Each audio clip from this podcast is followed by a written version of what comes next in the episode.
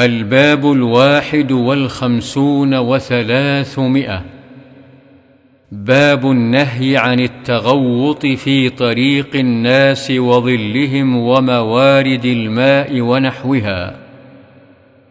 وعن أبي هريرة رضي الله عنه أن رسول الله صلى الله عليه وسلم قال اتقوا اللاعنين.